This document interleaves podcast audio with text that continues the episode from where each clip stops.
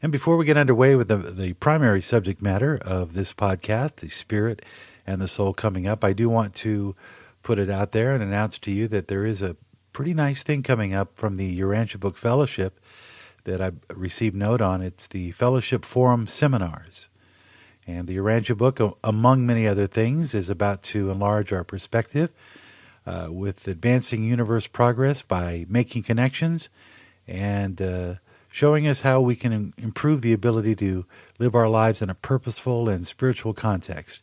Uh, the uh, workshop that they're going to be announcing coming up on June 20th from 12 to 4 p.m. Central, so that would be 1 to 5 p.m. Eastern. Uh, Saturday, June 20th, they're having a workshop on the uh, apostles, the 12 apostles, how they became who they were, how their individual gifts manifested themselves during the times of Jesus, and what we can learn from their experiences.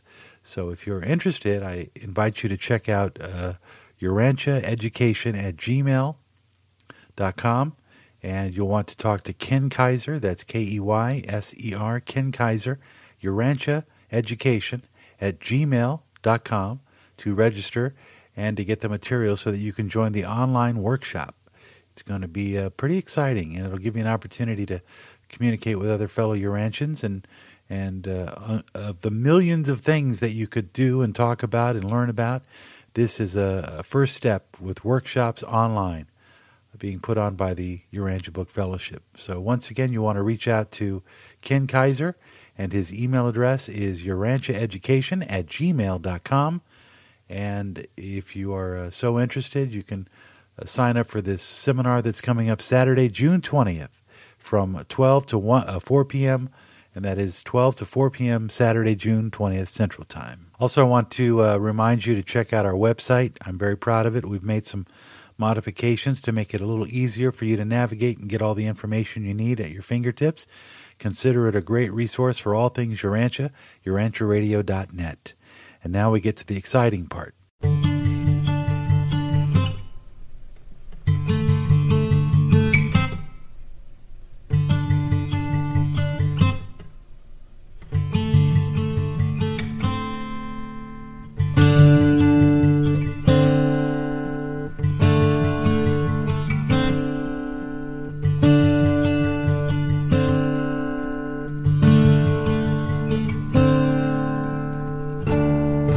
Thanks for joining me on the Urantia Radio podcast.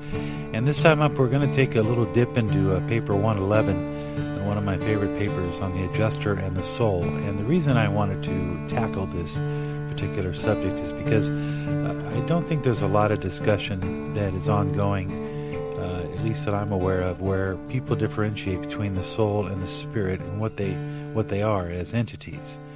Uh, many people, I think, confuse them they they think of the soul and the spirit as sort like spirits are like ghosts and souls are like people that they knew. And so it's it's a very vague concept. And, and I think paper 111 does a really terrific job at, at differentiating uh, between those two concepts. And I think it helps you and me and others to understand um, just the preciousness of what each one of those is. So let's dive right in. So let me read and then I'll continue to comment as I feel I need to. If there's something that I think can I uh, can I clarify this a little bit more?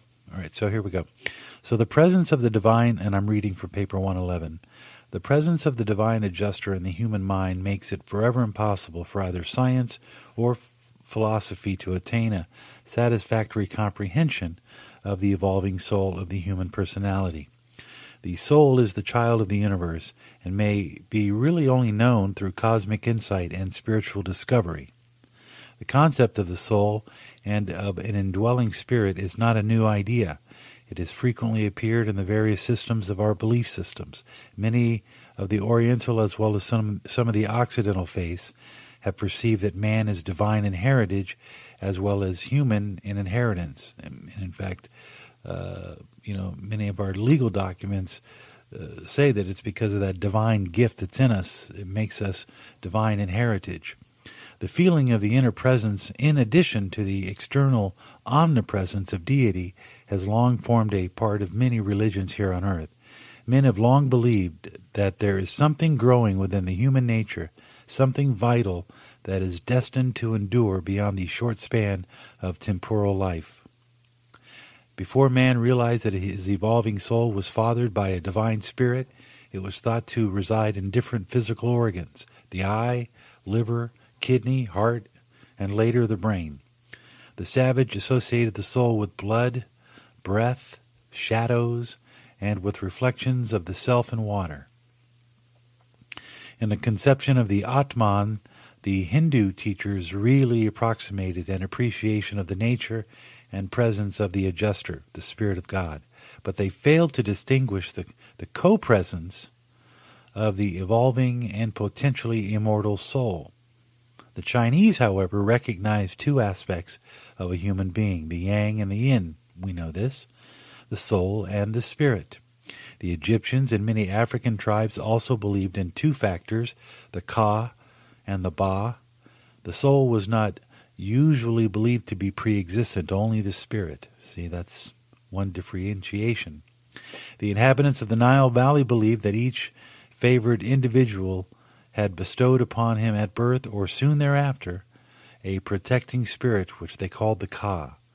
They taught that this guardian spirit remained with the mortal subject throughout life and passed before him into the future estate. On the walls of the Temple of Luxor, uh, the Urantia book is pointing out here, where is depicted the birth of Amenhotep III, the little prince is pictured on the arm of the Nile god, and near him is another child, in appearance identical with the prince, which is a symbol of that entity which the Egyptians called the Ka. This sculpture was completed in the 15th century before Christ. The Ka was thought to be a superior spirit genius which desired to guide the associated mortal soul into the better paths of temporal living, but more especially to influence the fortunes of the human subject in the in the hereafter. Now I want to kind of pause here because I think what they're saying of all of the different uh, different kinds of things that have evolved over time about the difference between the soul and the spirit, this ka concept I think they're pointing out because they, they believe it comes pretty close or is probably the most advanced of all of the different thoughts that there are and there have been about the spirit and the soul. So I'll read it again. The Ka was thought to be a superior spirit genius which desired to guide the associated mortal soul into the better paths of temporal living, which, by the way, it does. If we give in to our spirit and we follow our spirit guiding, which is really to follow the Spirit of God, then our temporal living becomes not easier, but more well defined, maybe perhaps easier to handle. And it goes on to say, but more especially to influence the fortunes of the human subject in the hereafter. So they were all about like an insurance policy, karma, right? When an Egyptian of this period died, it was expected that his ka would be waiting for him on the other side of the great river. At first, only kings were supposed to have kas, but Presently, all righteous men were believed to possess them. One Egyptian ruler, speaking of the Ka within his heart, said, quote, I did not disregard its speech. I feared to transgress its guidance. I prospered there, thereby greatly. I was thus successful, uh, successful by reason of that which caused me to do. I was distinguished by its guidance. Many believe that the Ka was, quote, an oracle from God and everybody.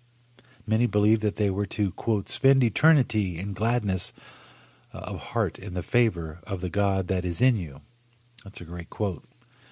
Spend eternity in gladness of heart in the favor of the God that is in you. And then it concludes when it says, Every race of evolving Urantia mortals has a word equivalent in the concept of soul.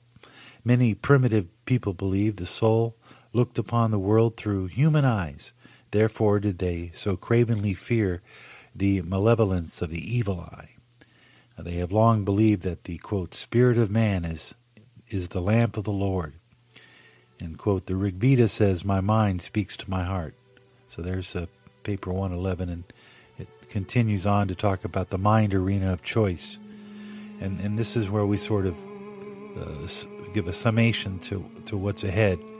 Uh, you know, in our minds and our hearts, we, we distinguish that the Spirit comes from God and is our guide uh, in this life. and eventually becomes with us as our soul becomes one with it, perhaps in the next life. So we do sort of set the foundation, feed the soil of our soul in this life by the choices we make. And to uh, assist us on that path is the Spirit, which in, in, in reality is our, our, what we would be or our perfection attainment.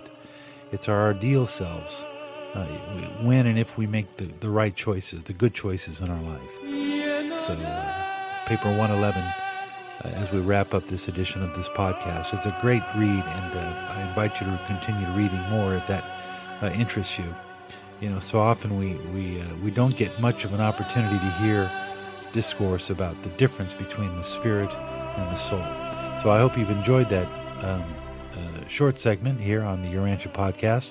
We drop a new episode every week. We'd love to hear from you at urantiabookradio at gmail.com, urantiabookradio at gmail.com.